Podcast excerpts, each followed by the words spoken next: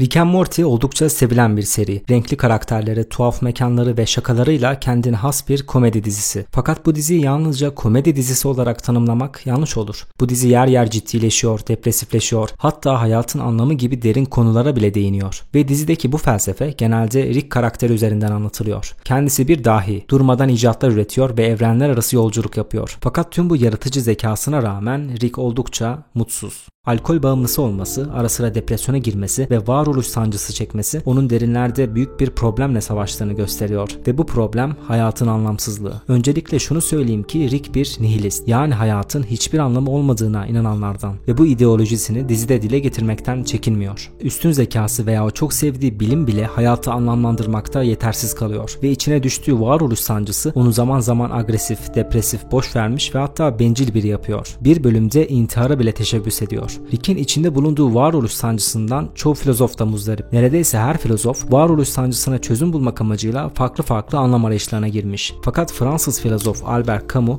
belki de bu konuya en ilginç taraftan bakıyor. Öncelikle Camus'un absürt diye adlandırdığı konseptine bakmamız lazım. Camus fark eder ki bir tarafta anlamsız olan bir dünya var, öbür tarafta da anlamsız olan bir dünyaya anlam katmak için çabalayan insanlar var. Camus bu ikilemi absürt olarak niteler. Zaten anlamsız olan bir şeye neden anlam yüklemeye çalışırız ki diye düşünür. O, insanın hayatı anlam katma çabasının bir yere varmayacağını biliyordur. Peki hayatın anlamsız olması bilincinden doğan varoluş sancısına dizi nasıl bir çözüm sunar? Mesela dizideki bazı karakterler bu problemi kökten çözerler. Onlar anlam arayışlarına girmezler bile, sorgulamazlar. Sadece yaşarlar. Örneğin Jerry karakteri zihniyet olarak Rick'in tam tersidir. Her ne kadar Jerry Rick kadar zeki ve yaratıcı biri olmasa da kendisi Rick'in yapamadığı bir şey yapıyordur.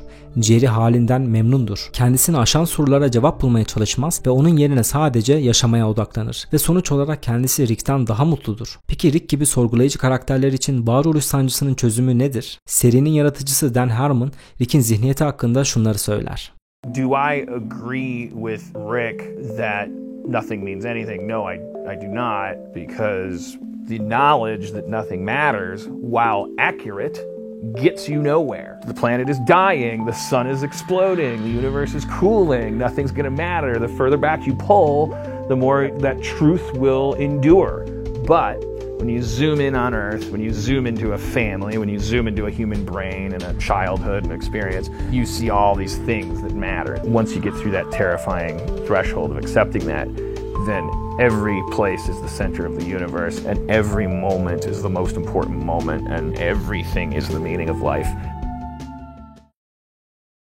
Ve burada çok iyi bir noktaya parmak basıyor. Hayatın anlamsız olduğu bilinciyle yaşamak pratikte o kadar da işimize yaramayabilir. Hatta bu anlamsızlık bilinci insanı etrafını umursamamaya ve boş vermişliğe de yöneltebilir. Dizi bize anlamı uzaklarda, koca evrende aramamız yerine yakınımızda, sevdiğimiz insanlarla geçirdiğimiz güzel anlarda bulmamızı istiyor. Fark ettiyseniz Rick'in mutlu ve huzurlu olduğu anlar, sevdikleriyle beraber olduğu anlar. Özellikle torunlarıyla güzel vakit geçirdiği anlarda kendisi oldukça huzurlu ve varoluş sancısından oldukça uzak.